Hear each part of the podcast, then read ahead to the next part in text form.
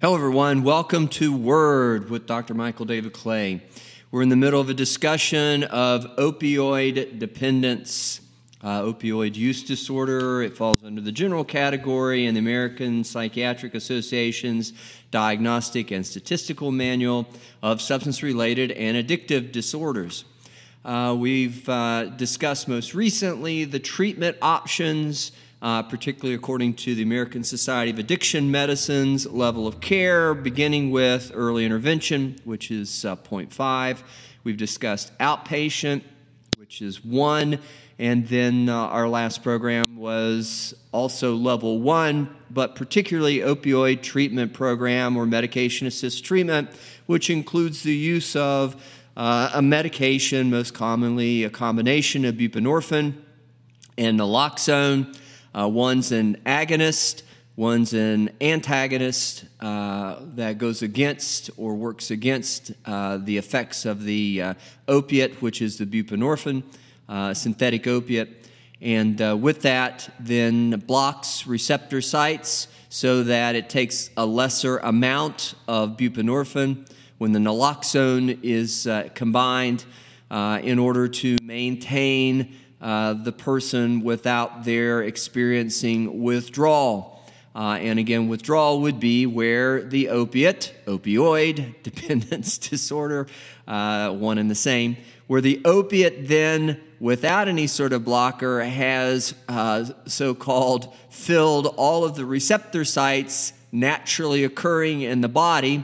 Uh, that gets then the effect of the high uh, the opiate brings. And with that, then, when you don't have the opiate in your system, you go through a pretty severe withdrawal. Not so much that it would physiologically kill you, but it feels like it's going to.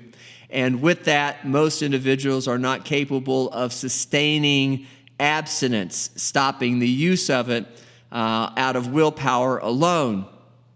And hence, uh, what we have then is with the use of medication assist or with the inclusion of medication assist or the use of medication in treatment of the opioid use disorder, we have a very functional option in that it takes, again, lesser amounts of the opiate because the naloxone occupies a significant number of receptor sites. It continues then to maintain the buprenorphine, the opiate, maintains uh, a normal level of functioning, and the person does not go through withdrawal. And hence, you've immediately then reduced uh, the n- amount of the number of receptor sites, but the amount of opiates in the system that would have available receptor sites, and uh, lessened the dependence, the physiological dependence, uh, so that at some point when you begin to titrate the drug, uh, the combination buprenorphine and naloxone, uh, what begins to happen then is you can do that in a very graded or gradual way and uh, lessen then any, if maybe not eliminate completely, any risk of withdrawal, and uh, thus the person can land safely, easily, so to speak, on the other side, and uh, not necessarily have the physiological aspect to contend with, or at least not the same uh, extent uh, to contend with uh, in their uh, recovery. You can get them off of, in short, take them off of the medication, and uh, they have a pretty fair to, as I used to say, middle chance, midland chance of uh, not going back, not relapsing. However, as much as I'd like to move on today, we might, maybe you would want me to move on as well to uh, the next level of care, according to the American Society of Addiction Medicine, uh, which is intensive outpatient treatment. Uh, I'm going to uh, kind of go back to this notion of the different dimensions. Uh, again, it's a matrix of sorts. Uh, and with that, we've, we've discussed this before. But with that, I'd like to just emphasize primarily maybe in a theoretical way, but with practical application, why these dimensions are as they are and what they very much directly speak to. Uh, and once more, we've already discussed all of this, so it would not be that the information is going to be necessarily new information. It's just going to be summarized and maybe interpreted a little bit differently. It gives the listener, those of you who may have stayed with us throughout all of uh, uh, our uh, podcasts thus far on this topic or this subject, it gives you a chance maybe to consolidate some of that as well uh, in some sort of a paradigm that makes sense to you or you can hold on to. Just a lot of data, a lot of information uh, we've covered over the, the uh, podcast thus far. But it really comes down to this when we treat individuals within the stand, from the standpoint of or within the context of behavioral health, we look at it in two basic dimensions. You have the physical and all the biochemistry that goes along with that, the bodily functions, and then you have the psychological. Everything is biochemical, at least biochemically based. The human body, once more, is uh, functional because of we're being alive. Our body is well put together, and uh, in that, systemically so, well coordinated and balanced what maintains that balance, besides, I guess, the genetic instruction, uh, the set points, the settings for the set points, uh, comes from that real basic genetic encoding. Uh, all of it's biochemical.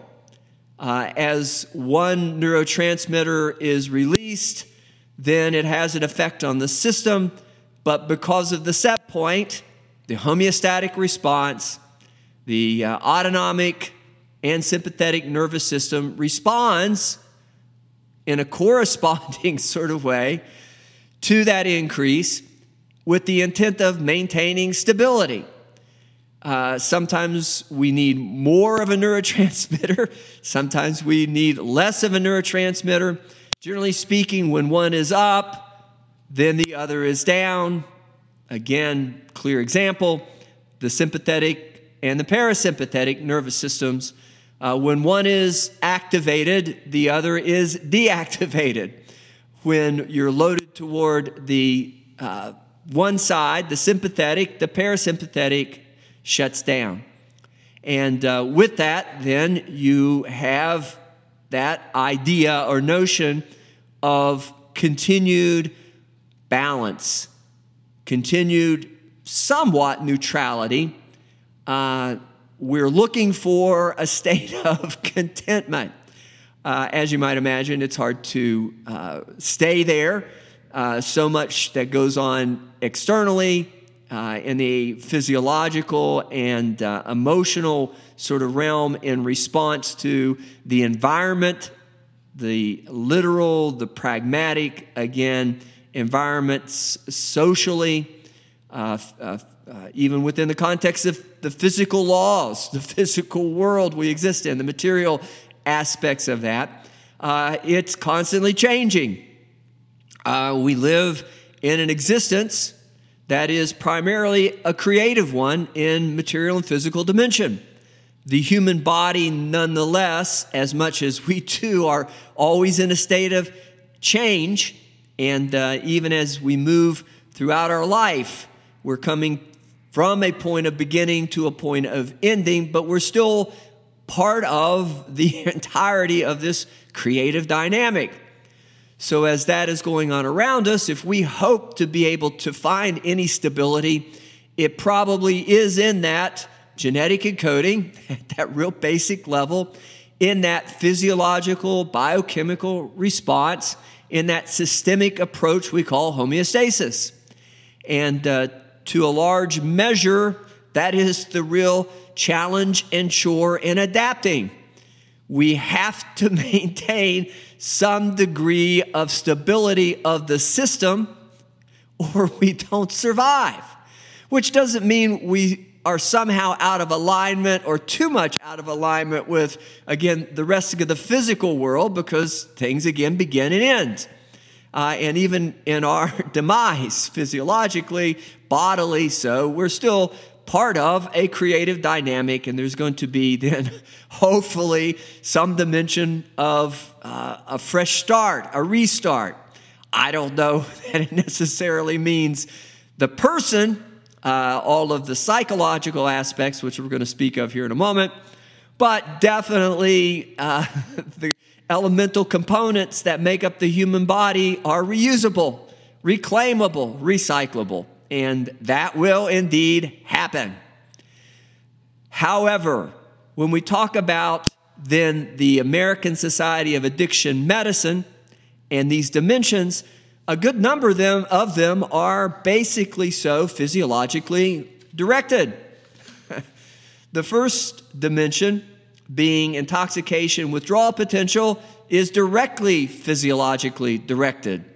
Uh, in that, it speaks to once more the effect of a particular drug to throw this homeostatic response out of alignment, which again creates a demand of adjustment, a reaction, which then has implications. It's imperative to one's continued existence. Maybe it's marginal, if I could choose that word, in that it's simply a matter of contentment and satisfaction, balance being able to uh, find some sort of middle ground, as we mentioned earlier, but it could also speak to something much more significant in that it could kill you. Too much of a drug or too much of an effect of a drug on your system could kill you. Not having a drug, as we've spoken of with withdrawal, not so much with opiates, but certainly uh, within the category of alcohol or uh, drugs that act similarly categorically, drugs that act similar to alcohol. If you go cold turkey or stop, immediately stop using a substance that you have been using in a large, excessive amount over an excessive period of time, you run the risk of seizures. Your body will stop working. Also, with uh, alcohol, again, other drugs like benzodiazepines that fall in that category, anxiolytic drugs, uh, sedative hypnotics, you're going to have the same risk potential because they go to the same sorts of places. But you can overdose to the point where you have respiratory arrest. Your body no longer breathes. You don't move oxygen into your system and throughout your body, and your body can cease functioning. It too, upon removal of the benzodiazepine, the sedative hypnotic, you can have likewise convulsions if you've taken that in excessive amounts over a long period of time. That does not mean that the body can't tolerate the drug because that's part of the problem. There's a large amount the body can tolerate, which then actually reflects upon this homeostatic response. The body has done a pretty fantastic job of coping with, adapting to the abnormal dimension or aspect of that circumstance of introducing a foreign substance into your body to attain a certain effect. That really is not supposed to be intention. How, by genetic set point, to be a constant state it may be an occasional state, it may be a pleasurable state, but you can't live there. That's not how the body works.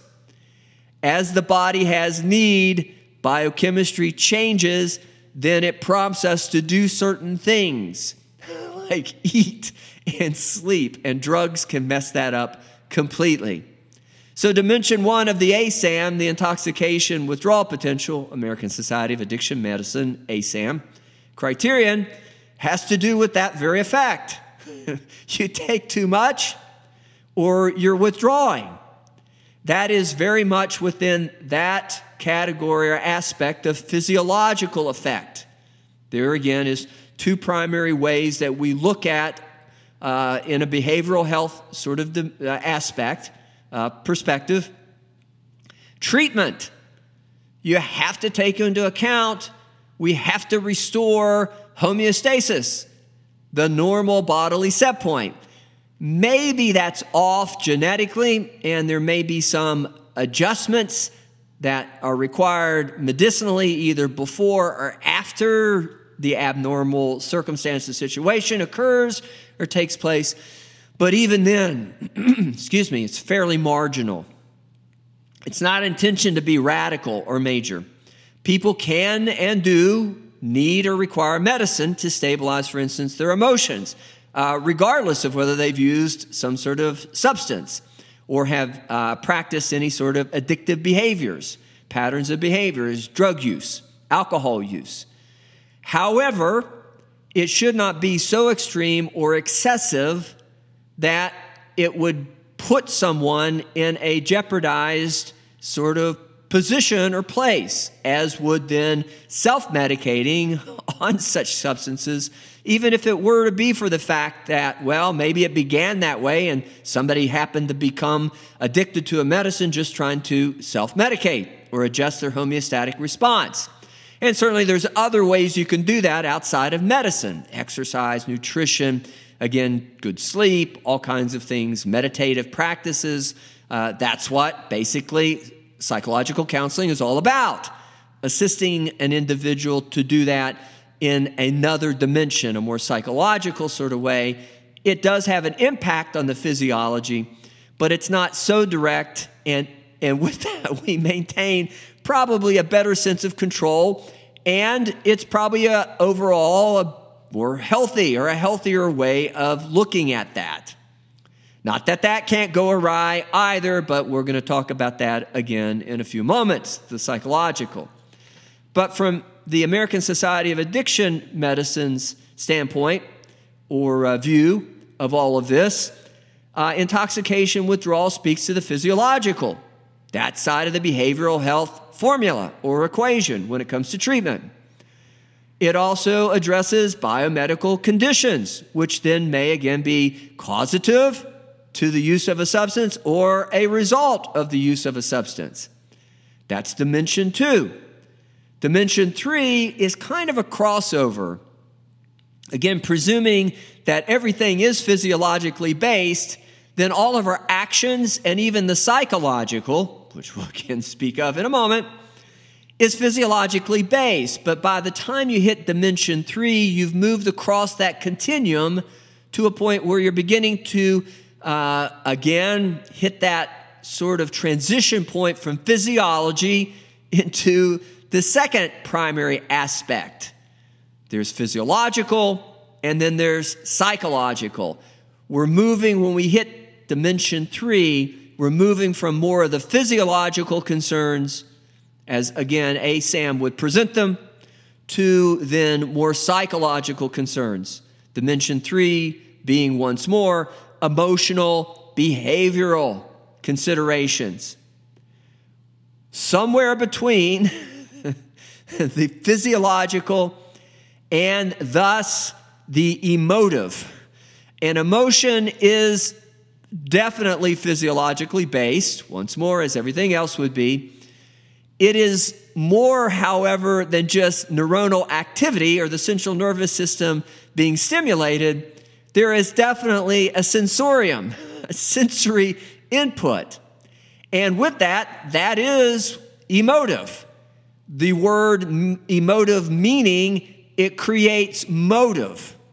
And once more, how does the body then choose to cooperate with the homeostatic response? The psychological steps in.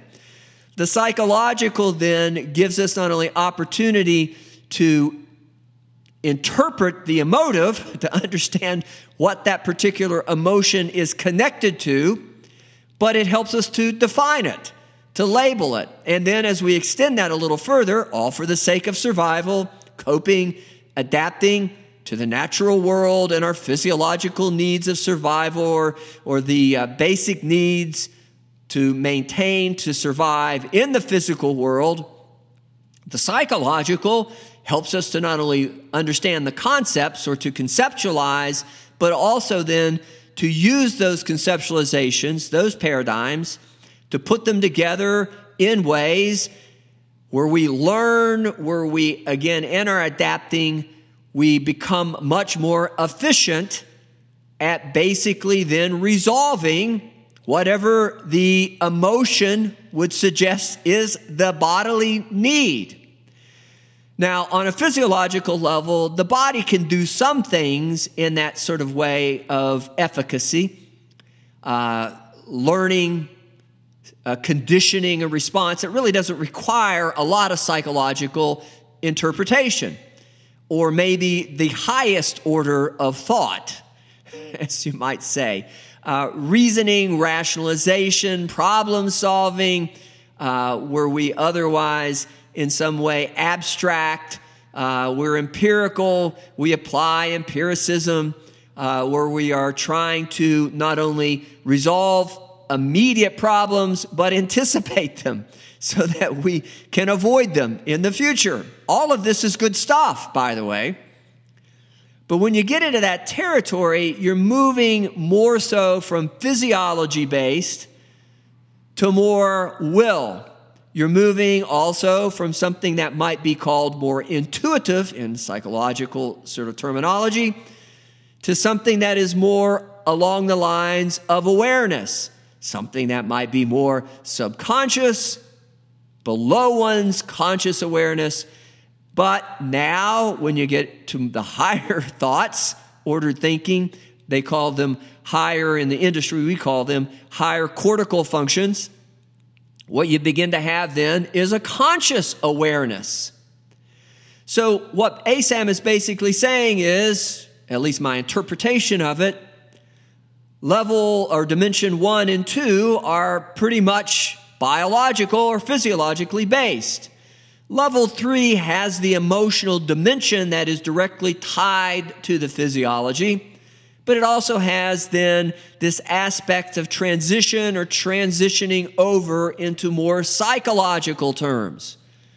Now, the psychological would then include not only the behaviors, as with, once more, today's podcast, the conditioned responses, which don't require much higher cognitive thoughts or cortical functions, in that way of consciousness, in that way of consideration, problem solving, etc. However, it starts to become then that when you start to get into behaviors. And some psychologists, psychological types, would call then even behaviors manifestations of some psychological or conscious sort of ordered thinking. Uh, my intention to create a habit which is otherwise intent or intention, a will, taps into that notion that the more I do something, I have to order it on the front end. I have to choose it on the front end. I might have to change something that inadvertently became conditioned out of a choice or will. I have to change it by thinking about it, elevating it from the subconscious to the conscious, conscience, conscious aspects. There's a dimension of conscience that goes along with this too, but not necessarily right at this moment. But when I begin to think of it in those terms, then I have a choice. and my choice then is to change, which then takes us to dimension four, which is coincidentally readiness to change.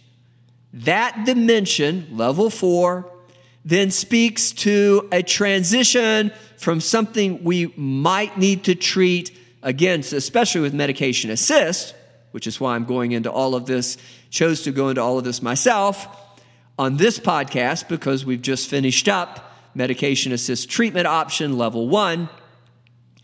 We can address the physiological in the best way possible through the use of medicine. And then there are other techniques that are currently under development that include ways to stimulate the brain that does not require the use of a medicine uh, through electromagnetic waves, et cetera, et cetera. And though that sound, may sound a little like science fiction, it's happening.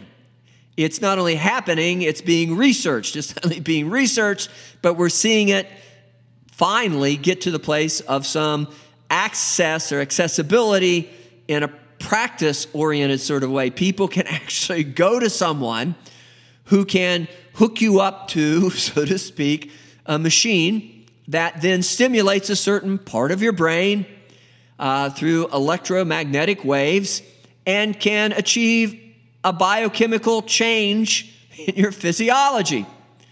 Now, we could do that in the past. It was called electroconvulsive therapy.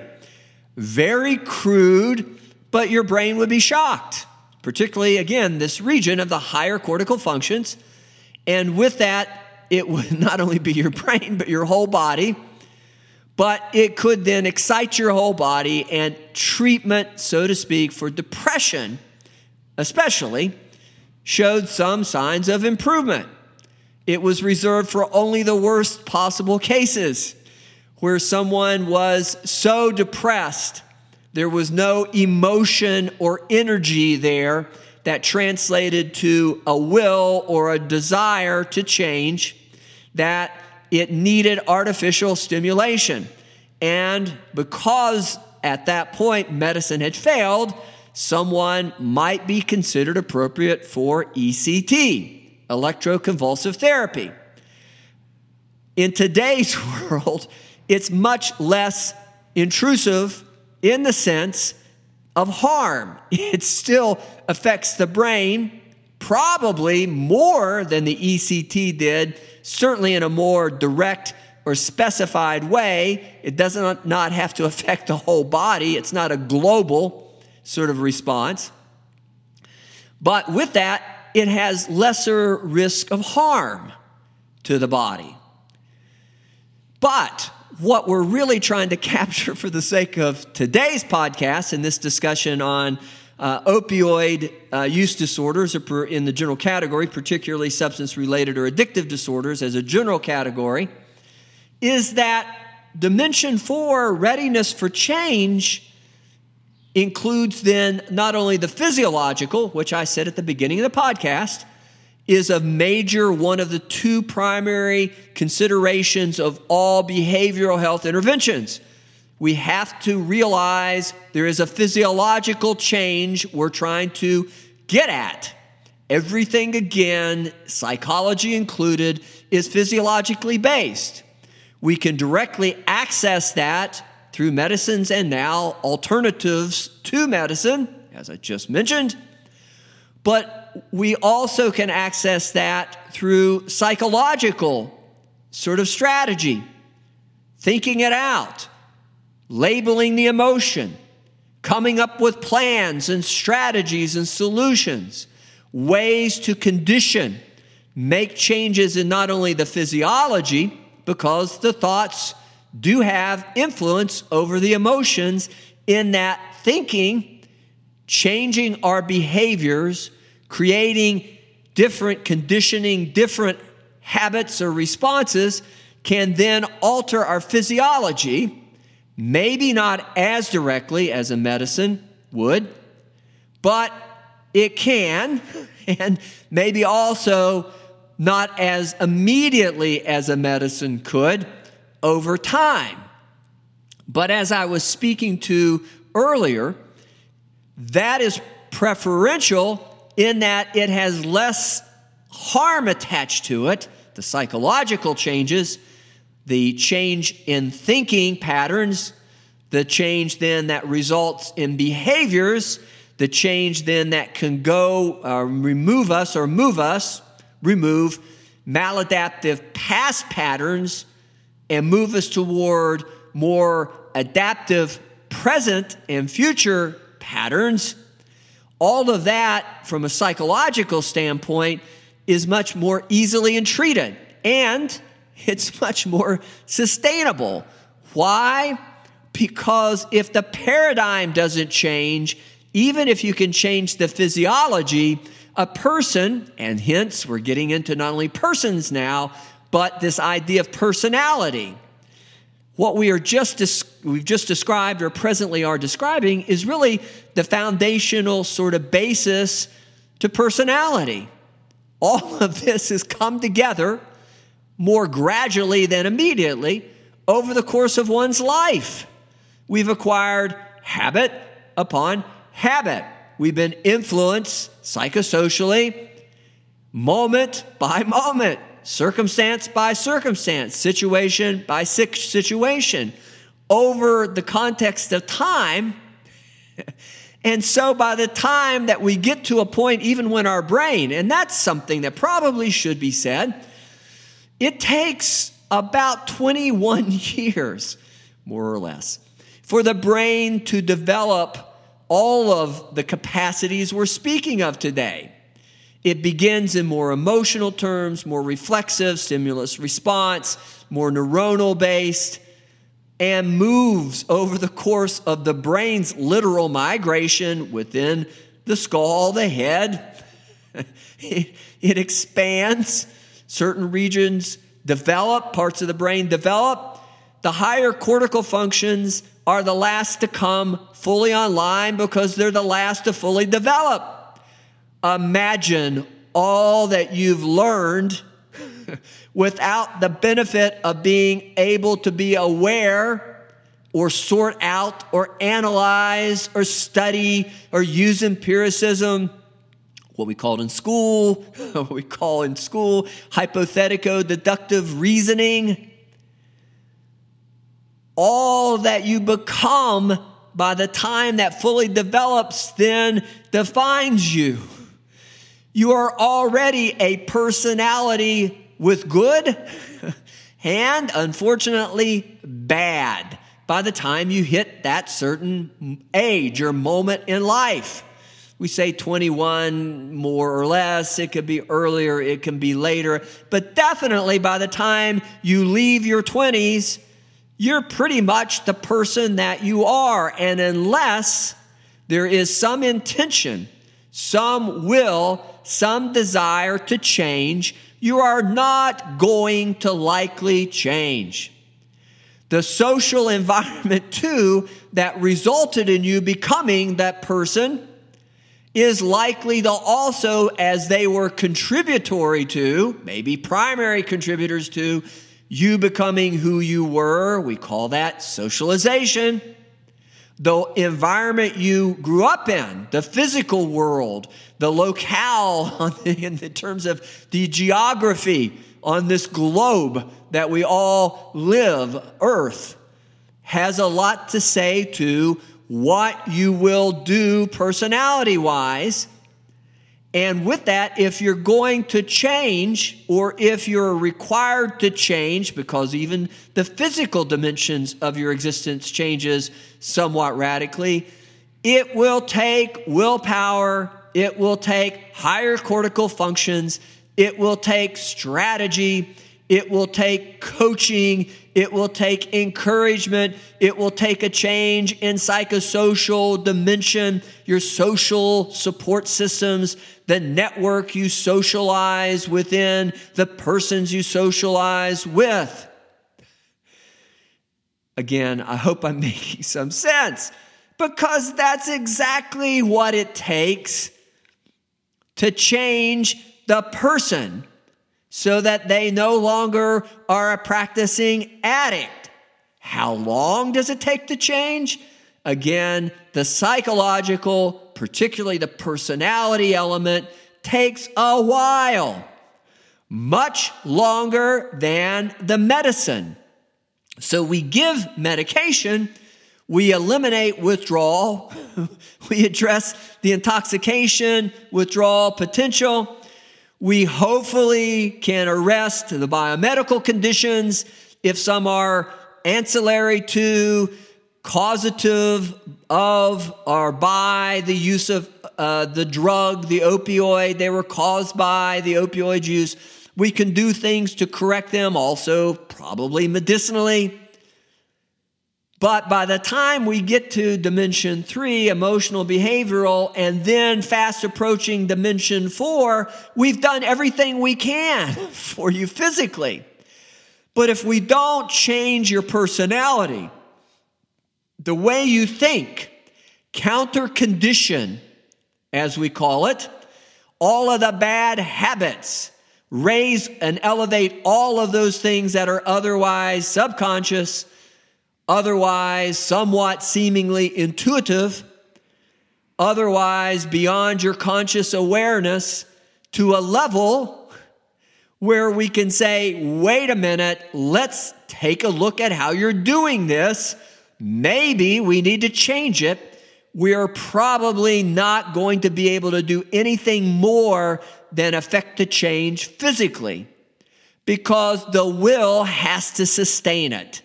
Or we have to keep you on medicine for the rest of your life.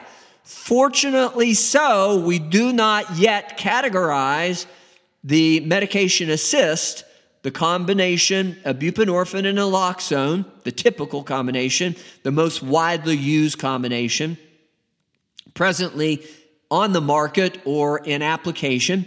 We don't believe you have to be on that for the rest of your life. We believe you have to be on that until you can start to make a choice and engage more of these psychological dimensions or dynamics. Make a plan, come up with a strategy, begin to change your habits so that you can go off of the medicine and have that then maintain or support your homeostatic response. The hedonic system. I have not mentioned it. The pleasure pain system starts working. The emotions are driven by the hedonic system. It is to let you know when you need something so that you then again can interpret that or learn again to interpret that emotion appropriately so that you'll know what it is you need so that you can make then the adjustments in your life to get what you need so that you can then better cope and adapt so that you can survive. And maybe it won't be a matter of life or death in an immediate sort of way, as we mentioned or discussed earlier, but it certainly speaks to the quality of your life in addition to these quantitative sort of measures of life. To be happy, to be content, to be joyful. That's a good thing and the psychological can help you to identify what needs to happen, especially if you did not get the best learning or socialization. If there's maladaptive patterns, genetically, if you've inherited a predisposition for drug use, which we know we've spoken of in prior podcasts, exists, you are already well contaminated then by all of this, already sort of predetermined to go down that particular road that is, again, as with the disease model, physiologically, but also psychologically, it progresses to the point of harming you more and more and more over the course of your life unless you change that. You arrest that progression. You make a directional change in your life. You alter and modify what you can of your personality. You may have to do that throughout your life, but it's better than medicine. And all the side effects, which I have not also mentioned in today's podcast, but are also there that go along with any medicine. Because when you start to introduce a medication, any sort of substance into your system, it's going to not only throw off that equilibrium or balance, the homeostatic response, but as I've mentioned also with the ECT, medicine has a global effect. It just doesn't affect a one part of the body or brain, it affects the whole body. And some of that you don't want changed. And in somewhat that way, then there are side effects. And in somewhat that way, there may be withdrawal, even from once more prescribed medications. The buprenorphine is a synthetic opiate. What many people do not realize is because it does work so well, once they start on that, they're feeling normal, the amount of opiate they're taking is lessened, as we've des- described or explained already. They think they can go off of it. Cold turkey. You can't. You will go through withdrawal going off of the buprenorphine. You have to gradually reduce that. We call that titration. But it does happen. But you can't expect any medicine to be a panacea or to resolve it all. There has to be psychological will choice applied to change the lifestyle to allow a more natural and more uh, entreatable, easily entreated alternative to start to take over. So that the normal bodily sort of functions that translate happy, joyful, content have more of a chance rather than less of a chance. And whether you would agree with me on this point or not, and this gets back to conscience. Uh, it wasn't time earlier in the podcast, it's time now. There is something about us all, though, that lets us know when we're doing something self destructive. Even if our conscious mind, even if it has happened before we were able to analyze it and it's already, again, predetermined us to sickness, somewhere along the way, everyone's conscience speaks to them and says, Hey, it could be better. We really should do something about this. Now, you can mute it. You can say, uh uh, I'm not going to think about that. You can try and say, well, it doesn't work and give up. But the conscience probably is, if you need something to really attach it to, whatever that instinct is for survival, the conscience has a psychological sort of expression that lets us know this is not good for us. This is not where we want to be. This is dangerous. This really should have something done to change it. When you're at that point of that voice, when you're, as they say in, in not only the business, but most people that come see us that are dyed in the wool, heavy duty, whatever you want to describe it, addicts. You're sick and tired of being sick and tired. Your conscience finally kicks in and kicks you into gear. That is then that dimension of readiness for change. Now, with that, you look at dimension five relapse or continued use. If we've addressed it physically, if we've addressed it psychologically, then the likelihood of relapse is, though there, going to, in a likewise manner, to the disorder and disease, except now in a good sort of way, get easier. The chance of your relapse should go down the better your supports, physically, psychologically, psychosocially, environmentally. All of that should have a very good effect on lessening your chance of relapse or continued use. Which brings us then to dimension six.